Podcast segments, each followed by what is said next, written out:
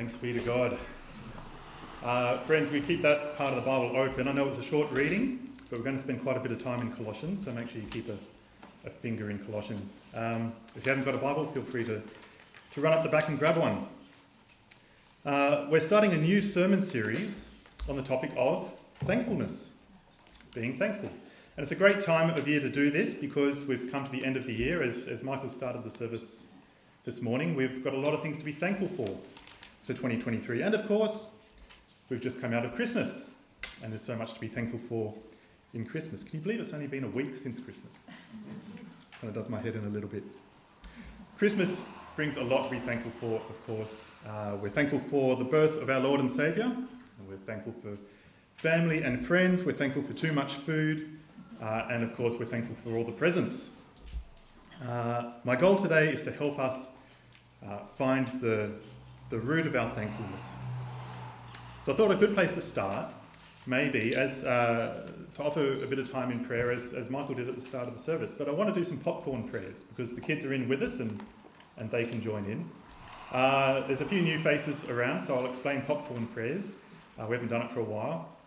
They're just little kernels of prayer, really short, sharp pops of prayer that we can offer out, say it loudly, um, so that everyone can enjoy it. Uh, thank you for my new bike. That's, that's all it needs to be, something along those lines. Thank you for the stomach pump at uh, Sutherland Hospital. I'm sure a few needed that. Uh, whatever it might be, something from the year, something from, uh, from Christmas. Uh, I encourage the kids to join in. Give thanks for some of your presents, that's great. Uh, why don't we just spend a couple of minutes doing that now?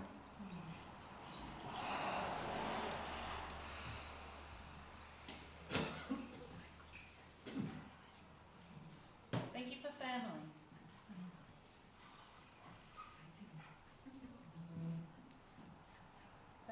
Thank you for your grace.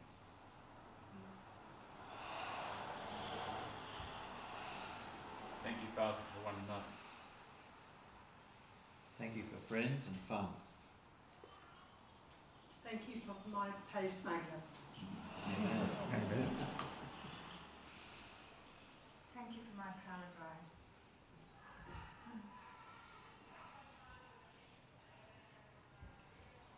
Thank you for our church family. Thank you for the fact that we can meet here together um, every week.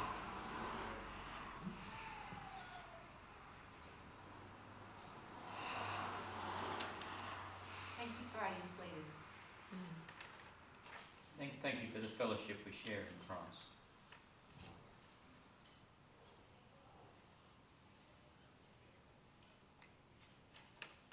Lord, thank you for all these things. You are so gracious to us in this year. Thank you for everything you give us. Friends, thank you for, uh, for sharing with that. Lots of uh, things to be thankful for.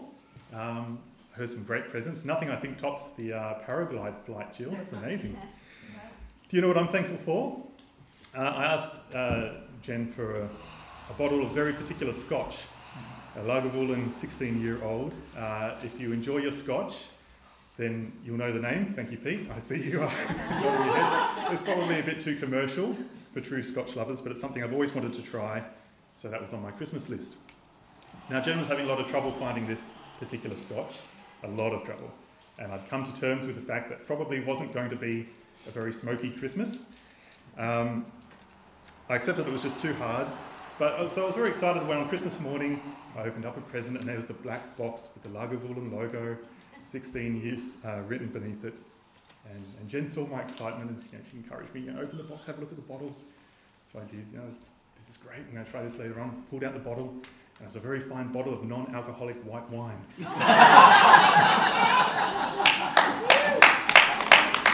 Jen, the naturopath. That's right, that's right. And, and she's a minx. I was very grateful for her humour.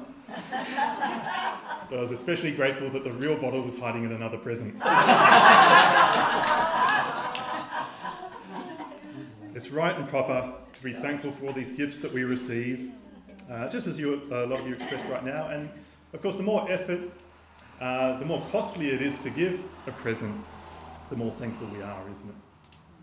Of course, the biggest gift at Christmas uh, is, is one Ruth prayed for. Thank you for the grace we've received in Jesus Christ, the gift of salvation. Uh, this might be spoiling the end of the sermon a little bit, but if you didn't think we were going to end up there, then you haven't been around here very long. Uh, we're going to spend the next 20 minutes or so looking at how thankfulness is expressed in Scripture. We're going to find that the source of our thankfulness is uh, our relationship with God, and particularly the gift of grace we've received through Jesus Christ. So um, let me pray before we begin, and then we'll, we'll dive into Scripture. Lord, we are so thankful for all the things we've received, but particularly the grace we have in Jesus. Uh, all good things come from you, and you've called us to be thankful in response. Help us to uh, move our hearts, well, please move our hearts to thankfulness this morning. Uh, help us respond to that grace appropriately. Um, help me to speak. Uh, may I stay truthful and faithful to your word. Uh, may your Holy Spirit apply your word to the ears and hearts of those here. Amen.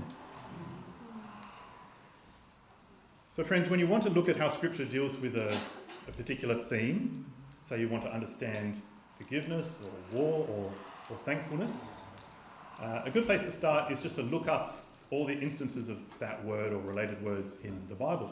We used to use something called a concordance to do that. Now you just search in your Bible app. It's much, much easier. Um, I've done that, and I can tell you that there's 161 instances of the word thanks or some variant of that throughout Scripture. We're not going to look at them all. I've done that work for you, but uh, I can tell you that as I went through all these examples of thanks, two big themes started to stand out to me. Uh, sort of two big characteristics of thanks as the Bible deals with it. First of all, in Scripture, thankfulness is almost exclusively a part of our relationship with God. And the second flows out from that that thankfulness is a characteristic of those who has received God's grace. We're going to look at the first attribute first. Thankfulness in Scripture is almost exclusively a part of our relationship with God. Now, I say almost because out of the 161 times that thanks is mentioned in the Bible, uh, 159 of those uh, instances, the thanks is directed to God. There's only two instances where thanks is directed to someone else. Those are both in Romans, where Paul is thanking some other believers for their help. Now, of course, thanking someone for their help is right and good, and, uh, and thanks to those two examples, it's biblical.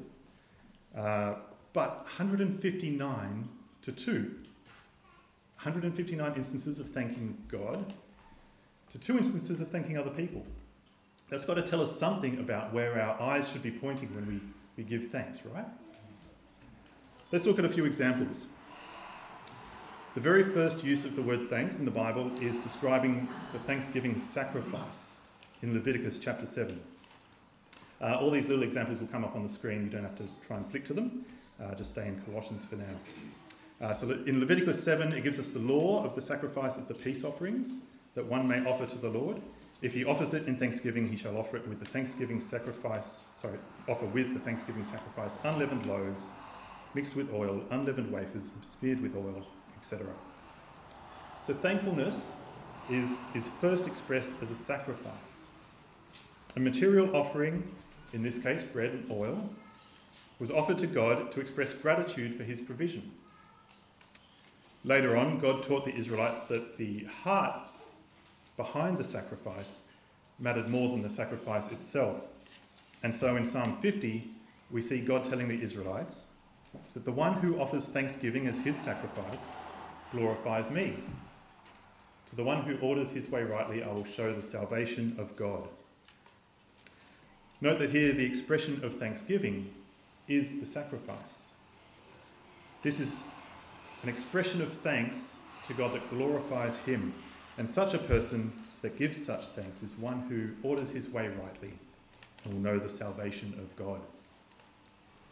This idea of thanksgiving being a sacrifice may seem pretty foreign to us, but uh, many of you have just done this this morning. In those popcorn prayers, it's an awkward thing to do. It's kind of uncomfortable to sit even here where everyone, we know everyone, but you're sitting in the middle of the congregation expressing thanks to God. And most importantly, that effort is offered to God. It may seem like a small thing, but this, this uh, thanksgiving is not only seen uh, and heard by us, but it's seen and heard by principalities and powers, and it glorifies God when we offer that, that thanks. You've done what Jonah did in Jonah chapter 2, verse 9. He says, With the voice of thanksgiving, I will sacrifice to you. It's just what we've done. What I, what I have vowed, I will pay. Salvation belongs to the Lord. Another common way to express our thanks is, of course, in praise, especially through music and song. For example, in 2 Chronicles, uh, around the time of uh, sorting out how the temple was going to be run, 2 Chronicles 5 says it was the duty of the trumpeters and singers to make themselves heard in unison and praise and thanksgiving. And of course, not singing thanksgiving just to anybody, they're singing to the Lord. In Psalm 33, we see the instruction to give thanks to the Lord with the lyre, make melody, make melody to him with the harp of ten strings. Uh, almost exactly the same words were in Psalm 98 that we just read, where thanks and praise were used interchangeably. It's almost a synonym for each other. Thanks can be expressed corporately, all together as a people of God, in music and song, when we thank God for who He is and what He has done, and we sing praises to Him. Of course, our thanks can also be much more routine, but it's always directed to God. We thank God when we recognize and share what He's done. A simple example in Psalm 9 I will give thanks to the Lord with my whole heart. I will recount all of your wonderful deeds. And we thank for His provision when we pray over food. Jesus did this at the Last Supper in these well known verses we read every time we share in communion. Uh, when Jesus took a cup, and when he had given thanks, he gave it to them, saying, Drink of it, all of you. This is my blood of the covenant, which is poured out for many for the forgiveness of sins. Jesus himself directs his thanks to the Father. And even when Paul is thankful for the ch- uh, faith of other churches and other believers, he directs his thanks to God Many of his letters start like this in 1 Corinthians I give thanks to my God always because of you. It's directed to God. According to Scripture, God is the one who deserves our thanks because we receive all good things from God. And thanks is our response in that relationship to God. Uh, you might have heard our relationships described as being either vertical or horizontal. Right? Our vertical relationship is with God, our horizontal relationship is with other people, other believers who are out to the world. Uh, our horizontal relationships kind of go both ways, but we're called on in Scripture to be the givers in a horizontal relationship. Right? We give when we encourage one another or serve one another or care for one another. Uh, our vertical relationship, in that relationship, we're the receivers. Uh, everything comes from God. Everything good flows from God. Uh, and thankfulness is our response to that. Thankfulness is one of the few ways we can send back up to God. We should give thanks horizontally, of course, but at least 159 times out of 161, our thanks is directed to God. Even when we get good things from other people, Scripture says it's God blessing us through them, and so it is right to express thanks to God. Even during difficulties and trials, we're told that God is working for our good, which is why we're told in all circumstances, whether good or bad, to direct our thanks to God. Just take a moment and think about how often you thank God. If you did a survey of all the words in the transcript of your life, if someone went through and searched in that app for the word thanks, how many times would those thanks be directed to other people? And how many times would they be directed vertically to God? When you opened those socks on Christmas morning, did you thank God for the socks? Probably not. You probably thanked your kids, or you thanked your partner, or you thanked your parents, whoever's sitting next to you, and that's, that's right. This is a really bad example because I'm not saying don't thank those people, that's right and good. But I do want us to recognize that, that maybe we don't give God enough thanks for what we've received, especially if you know of His grace, especially if you've received that undeserved love from God. That brings us now to the second attribute of thankfulness. Do you know what the most common expression of thanks is in the whole Bible, but it's mostly in the Old Testament. Uh, it's this refrain is an example from Psalm 107. It says, Give thanks to the Lord, for he is good, for his steadfast love endures forever. You can find these words, or something very similar to them, in fact, they were very close to them in Psalm 98 that we just read, uh, about 30 times throughout the Old Testament. It's a song or a refrain uh, that gives thanks for God's faithfulness, especially his covenantal love. It's a big word, but his covenantal love is his promise making love. It's the love that stands behind his promises to save his people.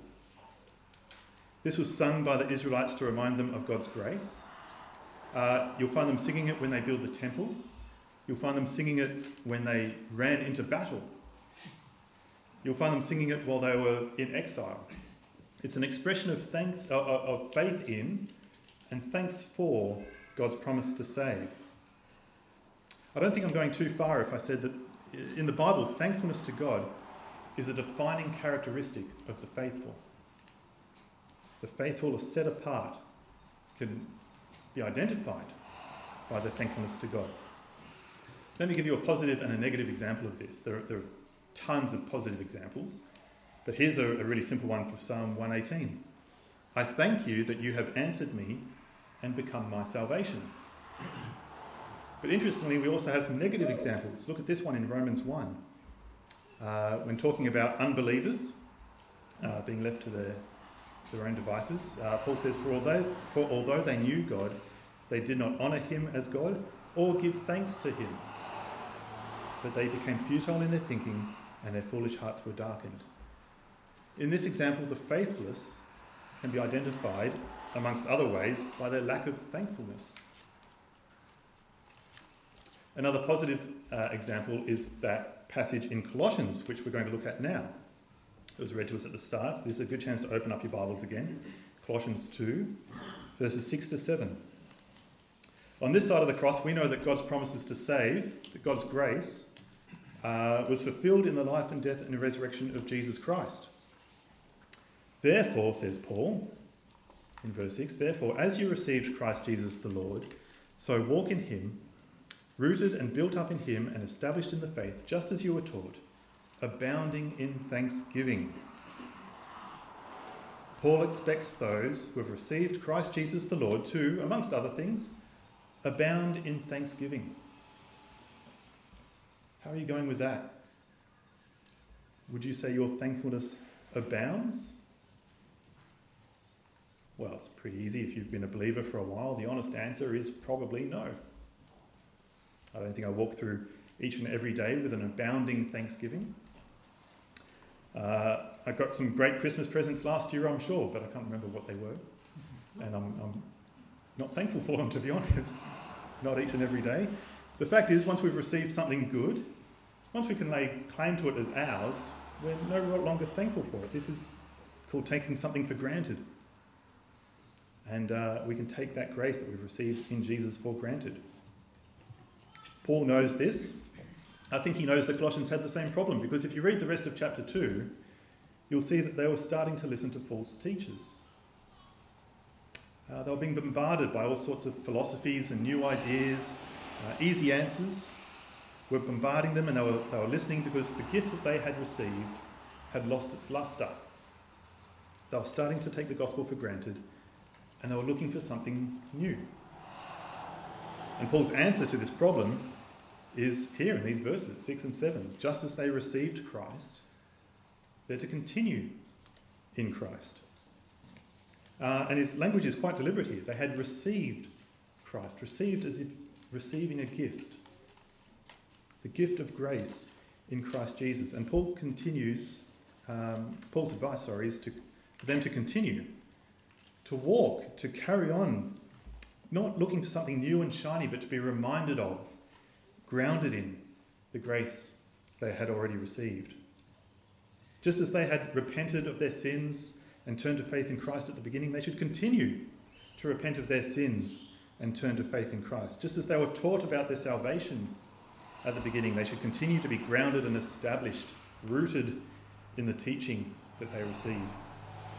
They should continue to gather together, to sing together, to encourage one another, to reflect on their peace in Christ, to try and live obediently day in and day out.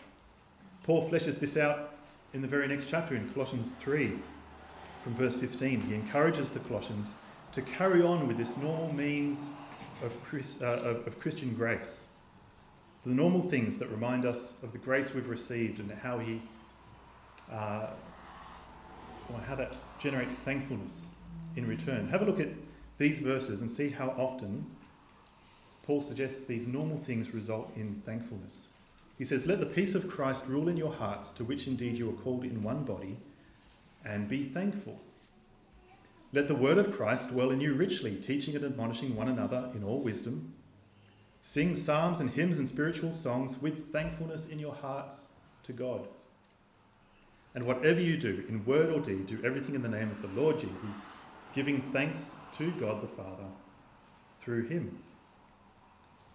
Thanks is mentioned three times, quick succession, staccato. This is a point Paul's trying to drive home. These things lead to thanks. It's incredibly simple, but incredibly important. To remain thankful for a gift, you almost need to receive the gift again. You need to be reminded of it. You need to use it. You need to find it useful. That's why Paul has written this entire letter to remind them of the gift that they had received. Did you notice that this uh, encouragement in verse 6 starts with the word therefore? That's because he's just spent chapter 1 reminding, them, reminding the Colossians of the grace they have received. Uh, let's take a look at chapter 1 as well, shall we? Let's, let's take his advice, let's dwell in the word of Christ to be reminded of the gift of grace. And let's see if this helps us cultivate some thankfulness uh, today. Turn back just a page to Colossians 1. It's a long passage we're going to read, so it's not going to be on the screen. Colossians 1, verse 3. He thanks God. We always thank God, uh, the Father, our Lord Jesus Christ, when we pray for you, since we heard of your faith in Christ Jesus and of the love you have for all the saints, because of the hope laid up for you in heaven. Um, let's jump to verse uh, 9, to Paul's prayer in verse 9. And so, from the day we heard, we have not ceased to pray for you, asking that you may be filled with the knowledge of his will in all spiritual wisdom and understanding, so as to walk in a manner worthy of the Lord, fully pleasing to him, bearing fruit in every good work, and increasing in the knowledge of God. May you be strengthened with all power according to his glorious might, for all endurance and patience with joy, giving thanks to the Father who has qualified you to share in the inheritance of the saints in light.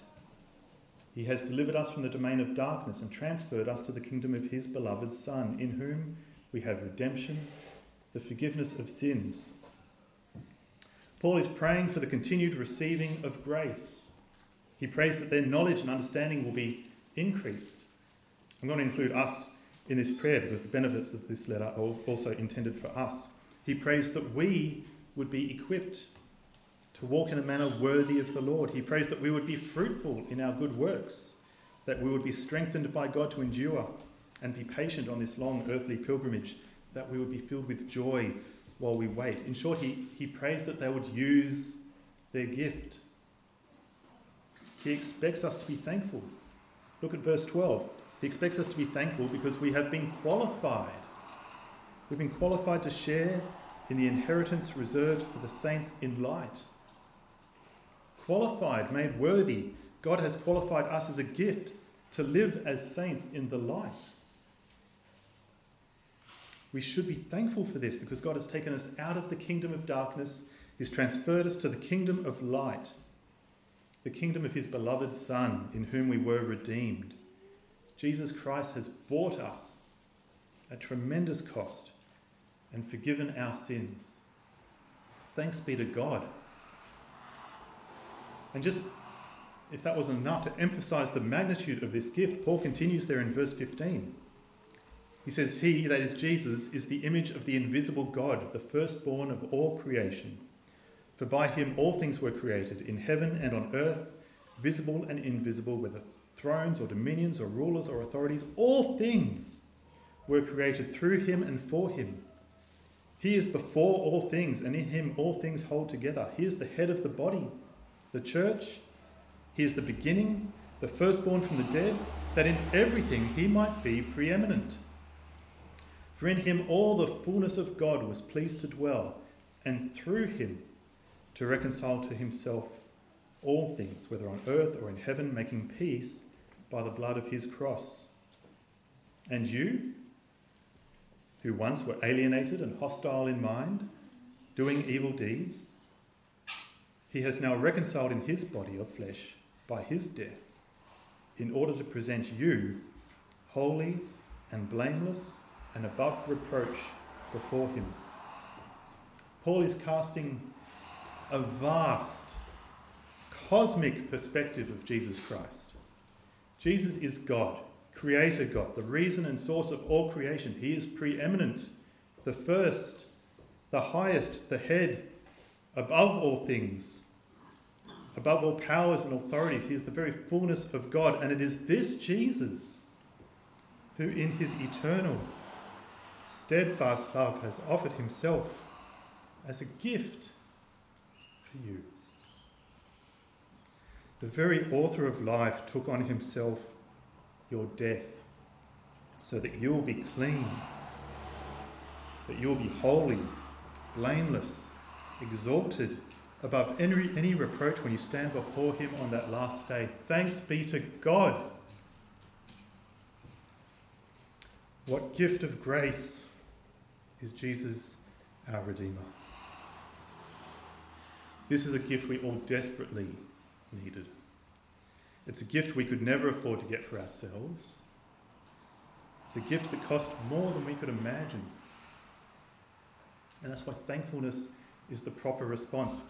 Grace has abounded to us, therefore, we should abound in thanksgiving. If you've not received this gift, friends, if you do not honour God or give thanks to Him, and don't use the excuse that you've been sitting here for years and years and years and years, you need to know that this gift of forgiveness, of cleansing, of a new relationship with God as your Father is available to you. You just need to receive it. Just as you would receive a gift, God is ready to give. He gives this gift freely to all who desire it.